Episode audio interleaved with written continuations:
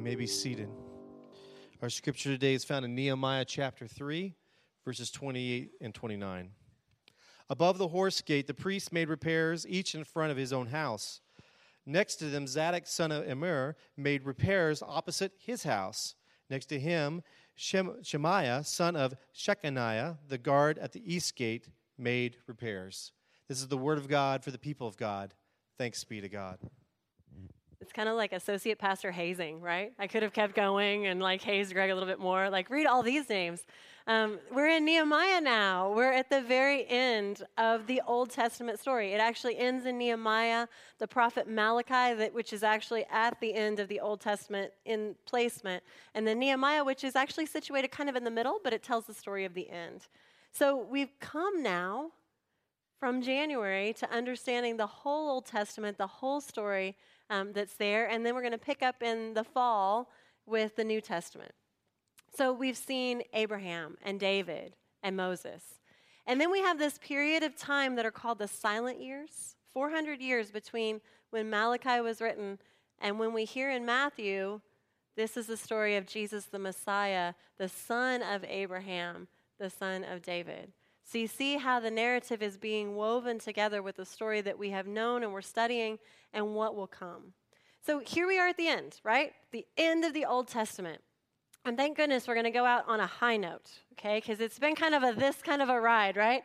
Um, or a pendulum swing, no matter how, however you want to think about it. There have been highs and lows. There's been faithfulness and unfaithfulness. And we come to the end and we see a period of faithfulness, a period of renewal where the people have rebuilt their temple, they've rebuilt the altar, they've rebuilt their homes, right? And they're living in Jerusalem again. The problem is that the wall is still torn down around their city. And this is a huge problem in the ancient Near East.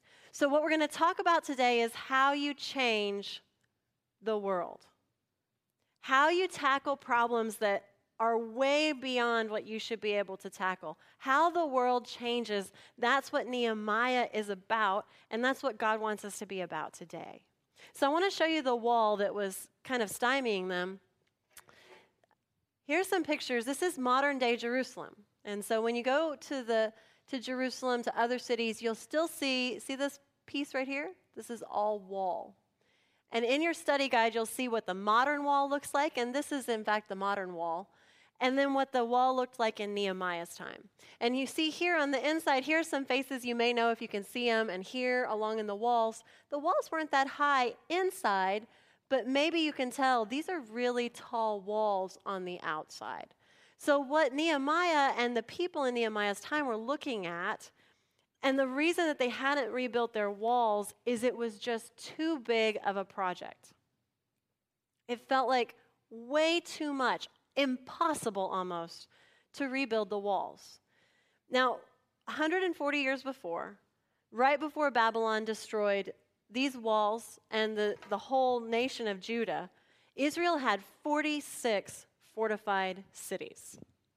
46 cities with walls all the way around them. 46 strongholds, they called them. So, in times of disaster, the people from the country could flee behind these walls and be safe. They had a water supply, they would stockpile food, they could withstand a siege. In a day before air warfare, I mean, an arrow might go over, but a lot of times you couldn't even get the arrow over. So, when Babylon came, they destroyed the walls. If you destroy the walls, you destroy the resistance, you destroy the people they have no chance to stand against you if there are no walls. So suddenly, Israel went from 46 fortified cities to zero. Now, after the people come back and rebuild, they've rebuilt the temple, they've rebuilt the altar, their own homes. The word that reaches Nehemiah is they have not rebuilt the walls. It's been 140 years. And the reason the walls still haven't been rebuilt is the scope. The walls in Nehemiah's time would have been about a mile and a half in circle, okay, in circumference. They would have been 25 feet tall or taller, and in many places, 25 feet wide. So the idea that when these walls are knocked down, even if like say I got it in my head, right?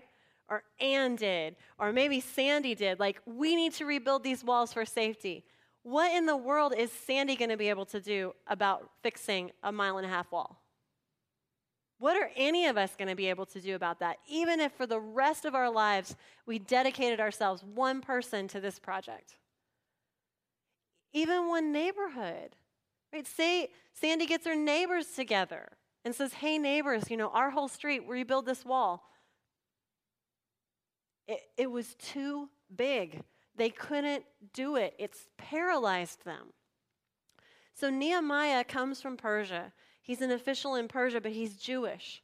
And his whole intent and purpose is rebuild this wall, restore safety and security, have a place where the darkness can be kept out, where people know we're safe here. And so he goes back, and the way he organizes it is what we heard in the scripture today.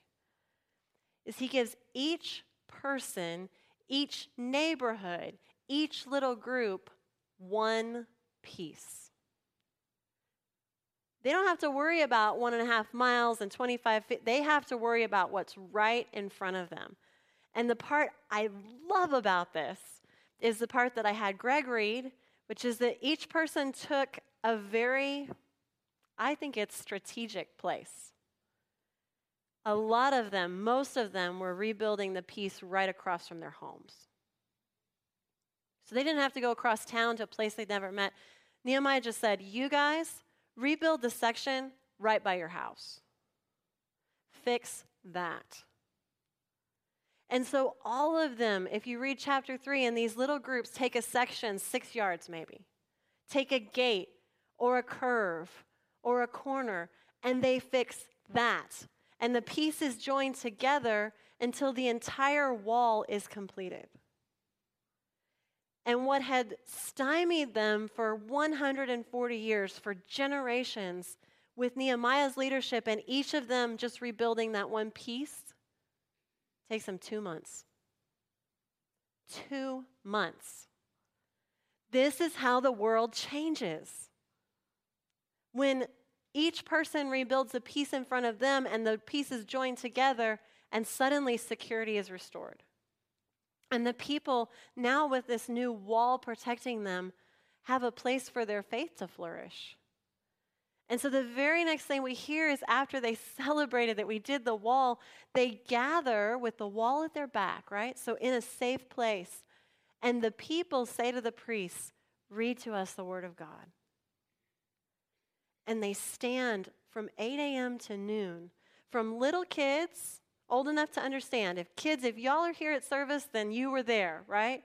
All the way to the oldest, they stand and they listen to God's word being read, to the first five books of the Bible. They hadn't heard the scriptures in 140 years.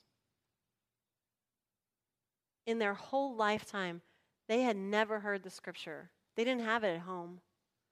In their parents' lifetime, their parents had never heard the story that they were part of. Their grandparents maybe hadn't heard. And they stand there and they hear this story that God is writing, this story of restoration and renewal, this story of calling and purpose. And they all begin to cry. They realize we're part of this. This is our story.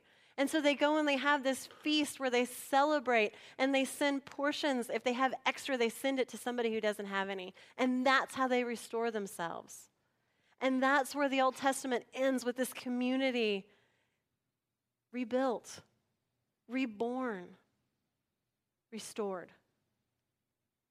That's how the world changes. In Nehemiah's day and today. We have to remember that.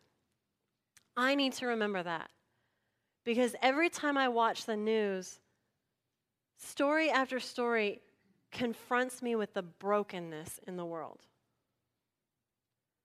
with the poverty, with the affliction, with the violence. Time after time, I see a tear in our fabric or a wall broken down that is so much bigger than anything I feel like I can fix on my own. even as your pastor, I think, what can our church do against a need like this? And what happens, I don't know if this happens to you, but I feel kind of paralyzed and helpless sometimes when I listen to the news. To where there are times in my life when I actually turn it off and take a sabbatical. This is just overwhelming the need. And what happens is we do nothing because it feels like I can't do anything. But then we just remember Nehemiah. Just remember Nehemiah. And then we know what the next step is. Then we know how the world changes. It changes when we fix the piece in front of us. Still today, God is not calling us to restore everything that is broken. He's calling us to know what's broken across from our house and fix that. And we're good at that. I mean, I realize that I think this week is the start of my fifth year as your pastor, this week here. And when I came here, thank you, Jana. um, no, y'all don't. that was not a begging thing. I'm happy to be here. I want to be here another 15, okay? I didn't come here and have to teach you about rebuilding. I came here and got to join in. I remember coming home and telling Kevin, this church has a heart for what is broken and trying to mend it. And I can't believe I get to be the pastor of this church. This is so exciting. I don't need to teach them, they're there. And so we're there, right? We, we are trying to rebuild broken walls, not just here, but in Africa, in San Antonio, in Guatemala. We're going to restore the brokenness. We're going to do what we can. And as I look at y'all's faces, I mean, I could tell so many stories about the ways you guys are fixing what's broken across from your home, are doing what you can. But we'd be here till next week, okay? So, can I just tell you a few? Would that be okay? A few ways that walls are being rebuilt. Here's one. You know that we do a backpack blessing for our kids. First year I got here, we pulled them all into the center, we blessed them, and we sent them off to school. And that's a great first start, right? To say, start the year with blessing. We've never done this before, but all together we're going to bless you. And then that very year, you all realized, well, there are kids who can't bring a backpack to get blessed. They don't have the resources. Let's provide it, right? That's what the church said. And so we partnered with Helping Hand, and they gave us a list of 33 kids, and we got them backpacks and we filled them with all their school supplies. When I see school shootings going on in Connecticut or Colorado, I start praying. And I wonder, what can I do that will stop children from hurting other children? I feel like God is whispering, let's keep praying, and then let's help our kids here. Let's help them know that they're loved. That let's help hold the darkness back off of them, right? All of us feel that. So this year, as we have 10% going to outreach, we, we were like, all together, you guys, I don't want to claim this, we're like, we could do more. We could help more than 33 kids. We could help all the kids at Helping Hand and then go out into our community and just see if other people need help. We were like, maybe we could get 75 if we beat the bushes. Turns out you don't have to beat the bushes. Um, we have a list right now of 220 kids in our community who need help who can't have enough money to go back to school and have school supplies. We got a call from a grandmother. She's honestly closer to another church. And she called that church and said, I'm trying to raise my three grandchildren after my daughter abandoned them. I'm on a fixed income. I just didn't expect to be raising kids right now in my life. Can you help me? And this church, bless their hearts, said, We just can't, but we know a church that can. Bee Creek would help you. And they referred to us. And Martha talked on the phone, and Martha said, Let me take the names of your kids. And let me assure you that we will get them their school supplies. Tell me their school, their ages. And just know we've got your back. As that grandma is trying to rebuild this wall of safety for those kids, we're helping with a brick. It's not the whole wall, it's a brick. There's another mom. She's 21 years old, 22 years old. She's got a little two year old, and she's got a baby on the way. And she is trying to raise her three teenage brothers after her parents abandoned them so that they won't go to foster care. She called us. Do you help people in Marble Falls? Yes, we do. We help people in Marble Falls. And so, God willing, we are going to be able to help over 200 children go back to school, just start the school year without shame or fear or embarrassment because they have school supplies. Y'all, it's just a brick, right? But it's a brick.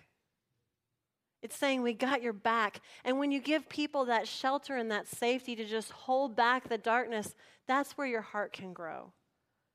And that's what we want for these kids for their hearts to grow, for them to know that God loves them and that people they've never met have their back. We do this, you do this every day. That's our big church scale. You do this every day. When you just do what you can, give what you can. Y'all know that we gave away our Palm Sunday offering to help dental needs, right? Because one of the things that people who are trying to put gas in the car and food on the table and just keep the lights on forego is they forego their dental care. And it's painful and it can lead to an infection that can be systematic and very dangerous. And so, Helping Hands said, if you could help us with one thing, please give us money to provide for unmet dental needs. And we said, okay. So we gave away our offering. Outreach matched it. We had $7,000. And many of y'all know him. He's actually here today. Dr. Charles Anderson is a dentist in our area. And what he does is he cuts his fees in half so that he can treat the very most people possible with the money that we've provided, I don't think he's even covering his costs. But he's rebuilding the wall across from his home. He's doing what he can to push back the darkness. And when those sections meet up, ancient builders actually would put sections together because they create strength. So, Dr. Anderson's section meets with your section, and meets with your section. All of our sections pull together, and suddenly the wall is rebuilt because we did what we could. So, we have one of y'all is a, a drama teacher, and she's helping out with this outreach camp. She's like, I can do that for the kids in East Austin. And we had a guy named Glenn, he's one of your fathers, visiting from Wisconsin Glenn was here on Wednesday crawling around in the attic, not on the lake. Like, hi, it's nice to meet you. Hey, I'm Glenn. I'm you know I'm so and so, and I want to help you fix your air conditioner. We have new people I met just today. They said, I'd like to be a greeter and usher because I felt so welcome when I came. And I'd like to give that gift to someone else. Yes.